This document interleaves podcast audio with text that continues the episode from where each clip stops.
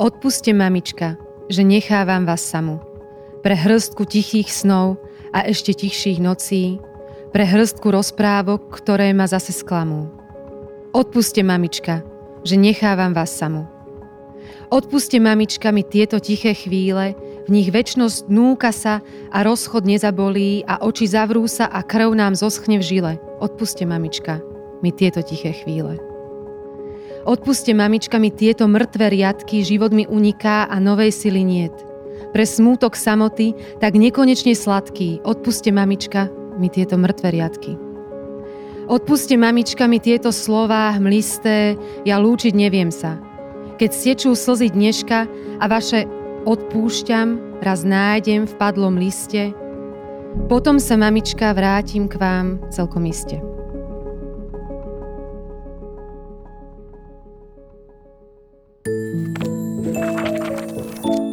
Dobrý deň, vitajte pri počúvaní podcastu Bánovecká knižnica, prostredníctvom ktorého chceme, aby vám zachutila literatúra.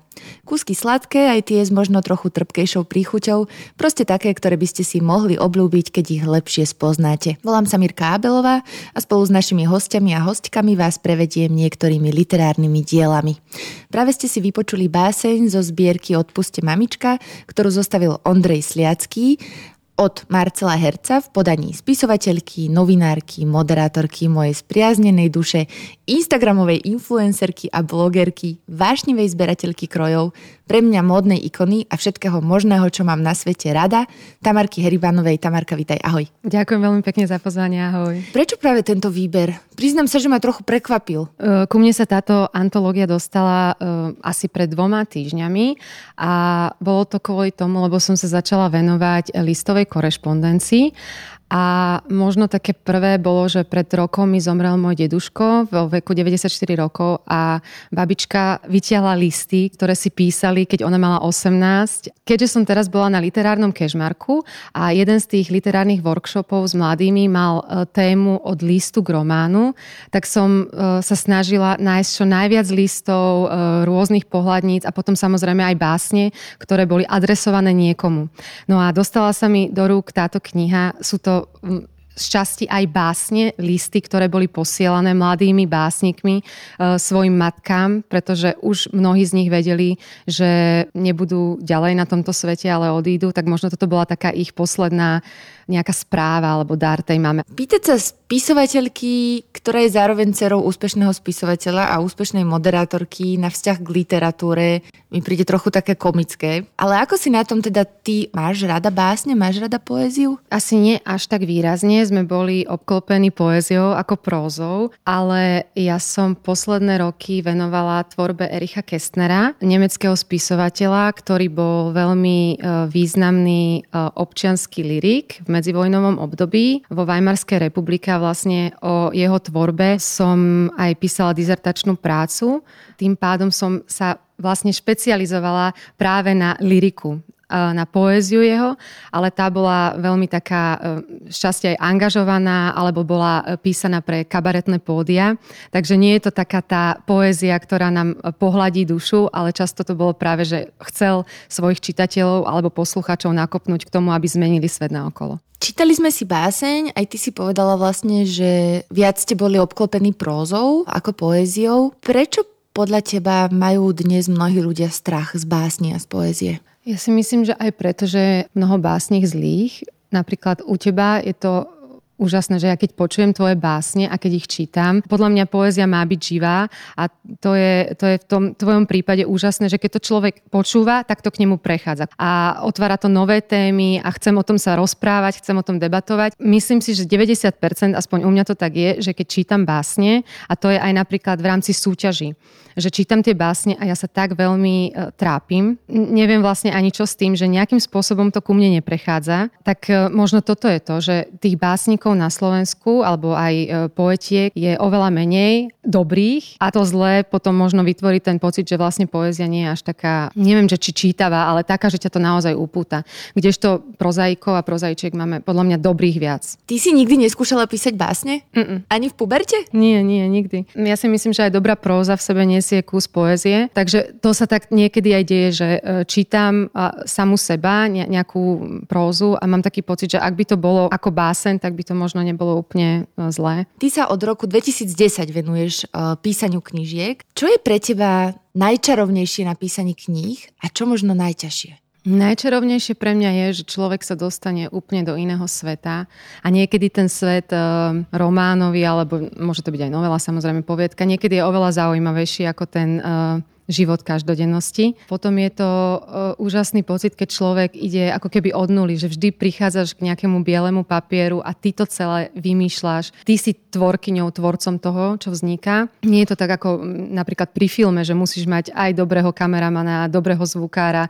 Uh, keď strihač to postriha, môže to milión spôsobmi postrihať, ale keď my píšeme, tak vlastne sme od A po Z za tým, čo vzniklo a to je podľa mňa také ako celkom zaujímavé, ale neviem, že či to je vlastne o tom, že si to človek volí. Uh, mám taký pocit, aj som to niekde čítala, že vlastne tí ľudia, ktorí píšu, že to ani není, že oni chcú alebo nechcú, oni musia. Že to tak prichádza, že uh, máš takú silnú potrebu a je úplne jedno, či to prečíta jeden človek alebo tisíc. Máš taký pocit, že chceš mať nejaký postoj a chceš to odovzdať ďalej. To, čo sa ti tam v tej hlave mixuje. Z tvojho života aj z tvojej spisovateľskej, ale aj inej tvorby uh, mám pocit, že ťa fascinujú príbehy predmetov, veci, oblečenia, príbehy, ktoré si rozprávame, ktoré sa možno dedia z pokolenia na pokolenie. Čo sú podľa teba príbehy, ktoré v tebe zanechávajú ako keby takú že najväčšiu stopu, sú to možno nejaké príbehy ľudí, ktoré by sa nemali nikdy stratiť, na ktoré by sa nemalo zabudnúť, alebo vieš to ty sama v sebe uchopiť, že čo je tá esencia, ktorá tam niekde okolo lieta? Ty si to presne povedala, tak neviem, či to poviem lepšie, lebo e, ja som aj fascinovaná vlastne hoc akým príbehom a mám taký pocit, že uh, niekedy ani to netreba nejako posúvať ďalej. Aj teraz pracujem na jednej knihe, ale hovorím, že to je taký projekt, lebo si nahrávam ľudí, tie rozhovory trvajú niekoľko hodín a niekedy sa to zasekne a niekedy sa dostávame do úplne takých zvláštnych proste spomienok a nejakého rozpamätávania sa. Potom to vlastne celé prepisujem, ale nechcela by som to nejako veľmi literárne posúvať. Uh, takže môže to byť skutočne, ako si povedala, nejaká vec. A zväčša to tak aj býva, preto aj e, kroje zbieram.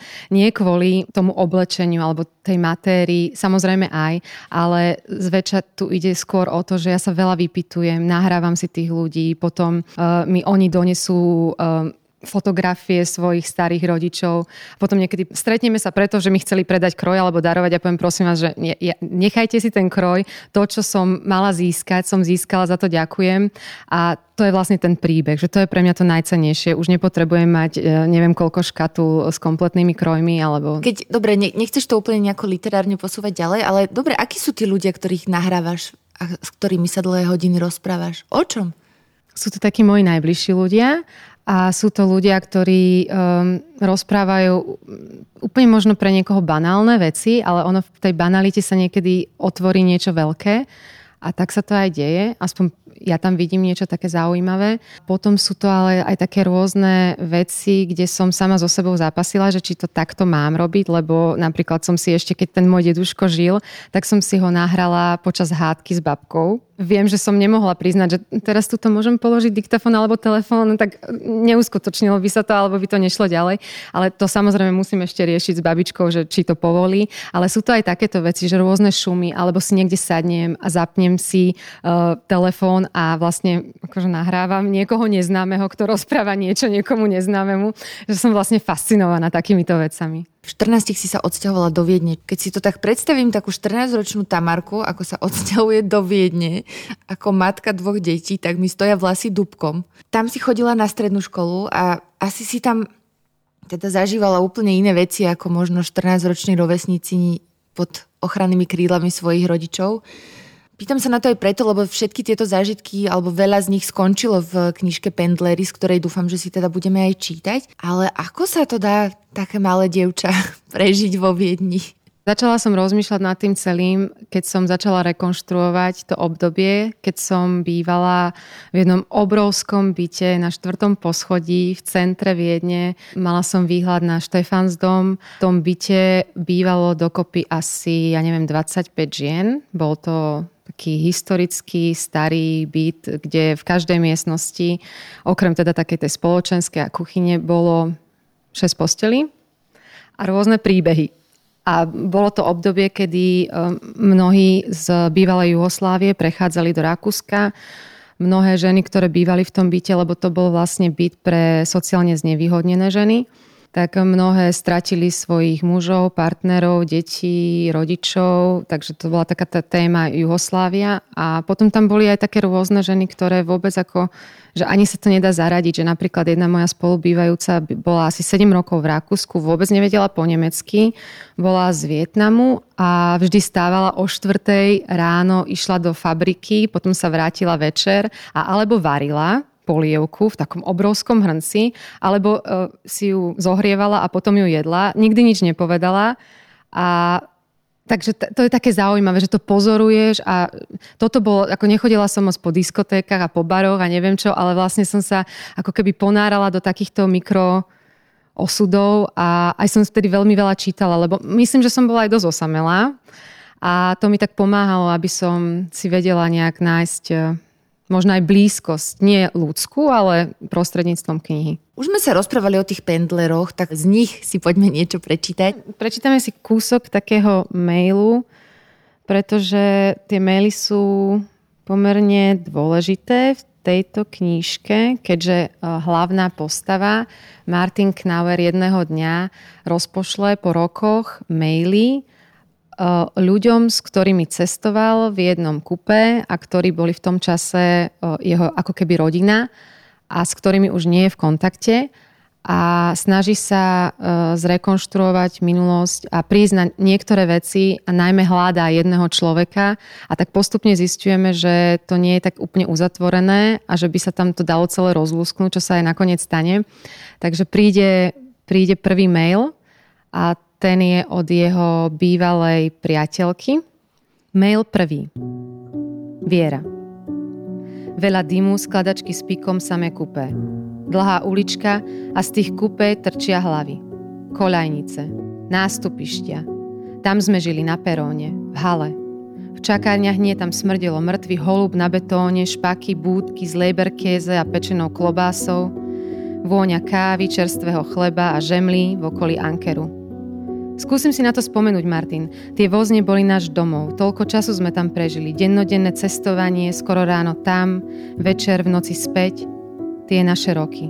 Len pár ich bolo takých, dvakrát denne vyťahovať cestovné pasy. Pre niektorých bolo to pendlovanie nočnou morou a naši si mysleli, že žijeme dajaký sen alebo čo. Snívali o ňom oni a ešte toľko desaťročí, takže si mysleli, že tak sme šťastní. Lenže tá naša sloboda bola iná. Mnoho z nás sa v nej stratilo už na začiatku, ostatní neskôr. V priestore za neonkou napchaté kartóny s cigaretami. Šikovnejší šmelili, veď aj náš Milan, expert v Bratislave, ešte keď bol vlak na hlavnej stanici, vždy sa vkradol do odstavaného vagóna a nafutroval celý priestor v lampe malborkami, kamelkami. Ako rýchlo vedel odmontovať ten umelohmotný kryt na neonke. Jeden kartón, druhý, tretí, štvrtý. Keď vchádzal vlak na Viedenskú Südbahnhof, odskrutkoval tú neonku a kartóny rýchlo do ruksaka. On vždy tak pomaly kráčal po peróne, ruksak napeckovaný a pri imbise, tom ružovom plechovom stánku, sa blesku rýchle stratil v dave. A klamalo sa. Bože, ako sa len klamalo. Mnohí boli už dávno vyrazení zo školy, ale rodičia si to ani nevšimli. Nič nevedeli, nemali prehľad. Dospelí o nás fakt vedeli málo. Možno nás primálo výdali. V tme sme odchádzali, v tme prichádzali. Martin sa pozeral na plazmovú obrazovku a uvedomoval si, že to kupé, ten uzatvorený, zatuchnutý, prefajčený malý kumbál bol jedným z kľúčových priestorov jeho dospievania. Prekračovanie hraníc, pendlovanie sem a tam a potom totálne odovzdanie sa tomu, toľko ráz prekliatému pocitu, ktorý sa už nikdy pri nikom inom nedostavil. Amantes a mentes. Tam pri koľajniciach pochopil, čo je láska a zažil aj to, aké je o ňu prísť. Amantes a mentes, milenci šialenci. V kúpe osobných vlakov presúvajúcich pasažierov z Bratislavy do Viedne a späť nastal prerod z chlapca na muža. Tam, na asfaltom potiahnutých nástupištiach sa premenil neskúsený citlivý pubertiak na racionálneho a emočne chladného človeka. No to až potom. Martin pozeral na obrazovku v snahe zrekonštruovať minulosť a cítil, ako to v ňom všetko ožíva. Počuli hlasy. V časoch dochádzania mu boli najbližší. Janino ucho plné strieborných krúžkov, Lindin flak na školskom ruksaku, žuvačka nalepená na cigaretovej škatulke, prievan v uličke, špinavé zaseknuté okno, zásuvné dvere z drevotriesky, hrkot, hrkot. Hrkot ako nezastaviteľný metronóm. Rozmazaný obraz ako po dvojlitrovej flaši Zweigeltu zo železničného kiosku. Škrípanie koľajníc, ženský hlas z reproduktorov oznamujúci odchody príchody, meškanie. Hrkot, hrkot, hrkot jemný ako piesok, dostane sa úplne všade, ako biely šum.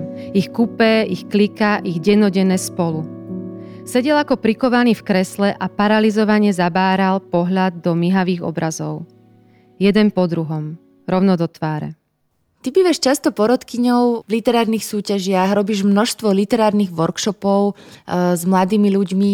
Tebe sa asi nebude úplne zdať takéto kliše, ktoré často počúvam, že mladí ľudia nemajú záujem o literatúru a že ich to nezaujíma a že nechcú písať alebo čítať. Počas tých stretnutí ten pocit vôbec nemám. Ale je to opäť stretnutie ľudí, ktorí sa o to zaujímajú, ktorí niekedy docestujú, ako to bolo minulý týždeň, že sme sa stretli a jedno dievča išlo 4 hodiny vlakom a malo pripravených toľko otázok. Takže ono je to veľmi zmysluplné aj pre mňa niekam odcestovať a tráviť čas s týmito mladými ľuďmi, ale vo všeobecnosti to asi tak je, že sa menej číta, alebo sa aj menej ľudia zaujímajú o literatúru. Asi to tak bude. Ťažko povedať, akože určite sa to nedá ani objektívne posúdiť, ale to vlastne ani nie je našim cieľom tu niečo objektívne bádať. Skôr nás zaujímajú tvoje názory.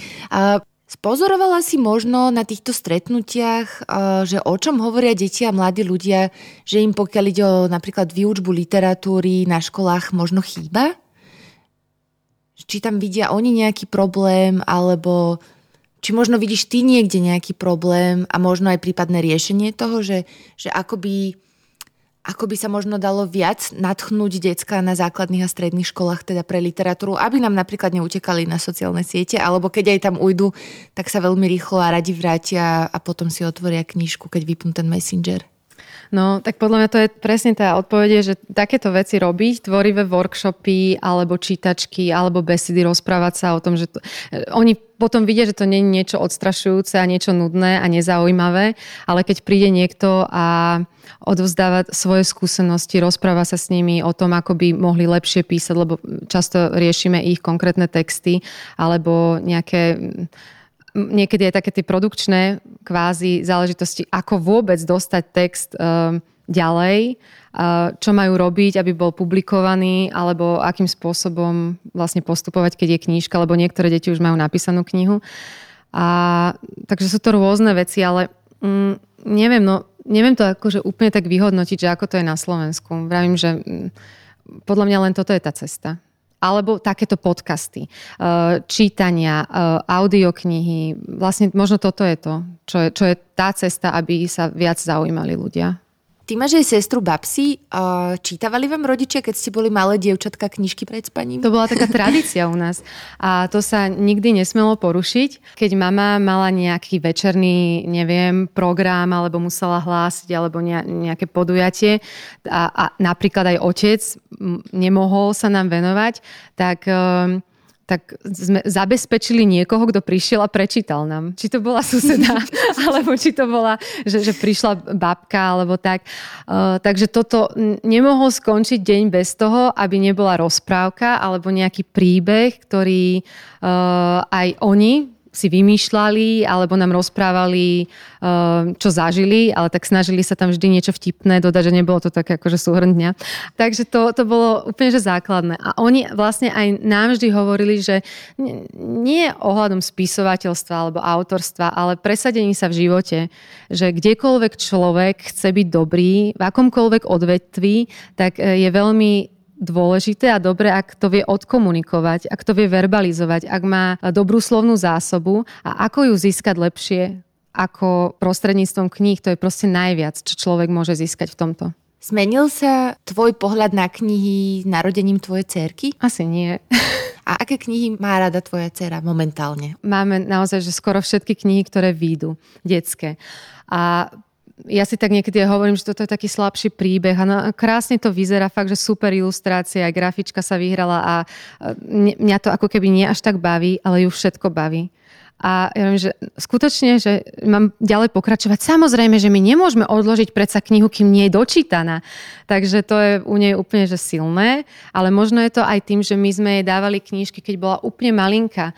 A to boli len knihy, že sme začínali veľmi skoro, že mm, mala skúsenosť s týmto, poviem, že artefaktom, s týmto predmetom, lebo to bol vlastne asi predmet skôr ako kniha, v tom zmysle, že tam nebol žiaden text. Boli tam len rôzne, ja neviem, farby, alebo hmatové prvky. hmatové prvky a to je pre ňu asi aj naj, najkrajšia hračka, lebo aj ona si sadne a nevie čítať, tak ona listuje a rozpráva ten príbeh, ktorý vidí. Pre akú knihu si sa teda nakoniec rozhodla? Čo si dnes prečítame pre deti?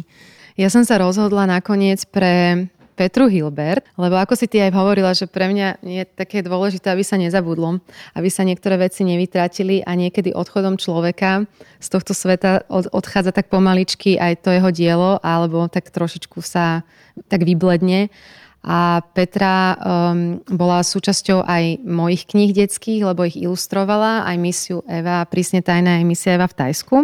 No a um, mala jednu krásnu knížku Balada o srdci, aj vďaka tej knihe som sa dostala k Petre Hilbert, e, ilustrátorke, autorke a potom aj dobrej kamoške. A kniha, ktorú napísala pred, e, pred jej odchodom, vlastne ktorú nikdy nevidela, lebo odišla skôr, tak e, táto kniha sa venuje jej dospievaniu a jej detstvu a úžasne opisuje Longitál, časť Bratislavy, ktorá ešte v tom, ako ju ona možno až vykresluje, lebo ona podľa mňa, že kreslí ten text, alebo si vždy predstavuje, že ako to bude ilustrovať a tak nejak je to v symbióze, tak e, tak to už není. A to už zaniklo. E, Longitál alebo dlhé diely vyzerajú úplne inak, ako keď Petra bola malá, keď tam bolo veľa vínohradov, keď to ešte malo taký až dedinský, takú dedinskú atmosféru. No a, a táto kniha je teda možno nielen pre tých, čo milujú Bratislavu, a, ale aj, aj takú tú nostalgiu a to, ako svet vyzeral pred 40 rokmi a dávnejšie. Tak ja som si uh, vybrala asi začiatok, ale to bude taký kratučký úryvok.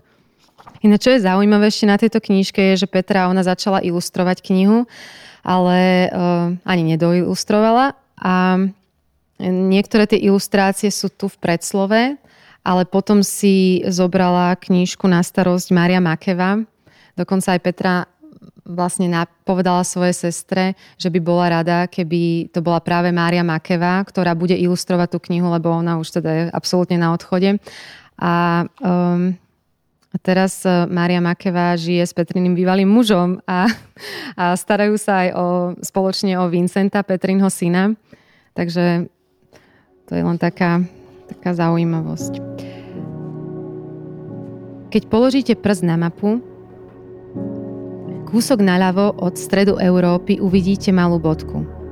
Tu stojí mestečko, nad ktorým sa týči hrad, čo vyzerá ako obrátená stolička a pod ním preteká rieka zelenomodrá, ako stará sklenená fľaša. Za mestom sa rieka rozlieva do úzkých ramien a vlní sa ďalej tmavými lesmi ako ospalá užovka. Človek by možno zaspal, keď sa zrazu rieka prudko skrúti doprava a rozíde na dve strany, ako by užovka zasyčala.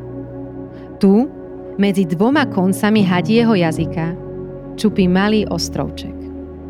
Ľudia ho nazývali Sihoď. Na jednej strane ostrovčeka je hustý les, na druhej sa vlní prašná cesta s malou autobusovou zastávkou.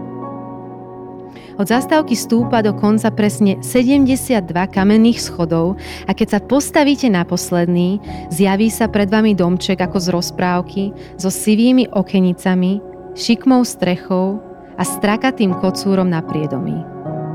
Za domčekom, učupeným medzi dve vysoké borovice, sa kľukatí dolina, pokrútená ako šnúrky od topánok. A pretože long znamená v reči starousadlíkov dlhý, a tálom nazývali diel, pomenovali dolinu kedysi dávno Longitál. Tam bývala Pepína. Ďakujem. uh, máš tu aj svoje knihy, ale už som sa ťa pýtala, či by si nám aj z nich niečo neprečítala, ale povedala si, že nechceš. No, lebo ja som ich tak dlho nečítala a teraz som aj nad tým rozmýšľala, že by som sa k tomu mohla ako keby vrátiť a možno to čítať znova a možno to znova nejakým spôsobom dostať do sveta, lebo tá prvá knižka je vlastne už, už dlho vypredaná a viem, že na niektorých školách ju kopírovali alebo som dokonca aj akože na tajmu posielala pdf ktoré vtedy, ako pdf čo išlo do tlače. No, takže, ale ešte som sa k tomu nedostala a viem, že tam sú niektoré pasáže, alebo možno niektoré veci už vidím dnes inak, takže, takže nebudem znečítať. Takže ťa neprehovoríme. Nie, asi, a nevedela by som asi nájsť ani taký úryvok, lebo začnem vám to a teraz, že uh, no toto nie, skúsme iný úryvok. A nie, pardon, ešte jeden. No a povedz mi ešte, že, že napríklad nerozmýšľaš aj nad tým, že by si napísala nejakú ďalšiu detskú knižku? Ja som chcela písať takú knihu o mojej babke, lebo tiež som mu nahrávala a nahrávala a nahrávala a potom som to všetko dala prepísať a potom som to čítala a teraz by podľa mňa to bolo aj pre ňu celkom ako také e, pozbudzujúce, že by sme takéto niečo spravili. Aj mám jednu veľmi zaujímavú ilustrátorku, ktorá veľmi podobne inak ilustruje ako Petra, ale no neviem, musím si to tak nejako ešte utrediť, lebo je toho veľmi veľa a keď už človek má tie deadliny, ktoré ako keby nepustia, tak toto bude taký ten ďalší krok možno, keď toto všetko sa odozdá, čo mám pred sebou. A na záver máme vždy pre našich hostí a hostky takú malú nachytávačku, že či by si vedela povedať, čo je to trávnica, ty ako milovnička folklóru a, a krojov a tak? No keby si tu mala moju mamu, tak ti ju aj zaspievam. ale potom by nechcela prestať. Ona keď začne spievať, tak uh, to aj tak ona chodievala vždy, ako sme to nejak nechceli ju počúvať, tak chodila na schodisko, tam sa zavrela a tam spievala alebo uh, operu, alebo trávnice. Takže ak som správne zodpovedala otázku, tak je to taká krásna, asi možno až baladická pesnička, ktorú spievali ženy počas toho, ako uh, trávu uh, hrablami hrabali. Zodpovedala si správne a teda tá nachytávačka je v tom, že či by si mohla prečítať kúsok trávnice. Ak vieš vlastný, tak sem s ním. Uh, určite si sa naučila niečo od maminy, keď si ju počúvala spievať. Ale ja tu mám taký uh, krátky úryvok. Skoro cel zelinu, dobrý mysel k tomu. Poradila by som užívať dakomu. Z dobrej mysle kvety, zo skorocela listy uzdravia ťa ako hudba cymbalisty. Skorocel, skorocel, srdénenko zacel, aby mi vo chvíli neumrel môj milý. Z dobrej mysle šťava, kto bolenie máva, na srdci, na duši, nech si jej nasuší. Láskavec, láskavec, len tomu ty povedz. Vydám li sa znovu, či ostanem vdovou? A ja si poradím, zeliniek navarím, vydám sa tej zimy, keď sa zmijem nimi. Ďakujem ti, že si prišla do nášho podcastu Bánovecká knižnica. Ďakujem, že si nám tu čítala krásne úrivky. Ďakujem aj ja veľmi pekne, bolo to super a som rada, že som tu mohla byť. Ďakujem aj vám, milí posluchači a posluchačky, že ste nás opäť počúvali a zase niekedy na budúce do počutia.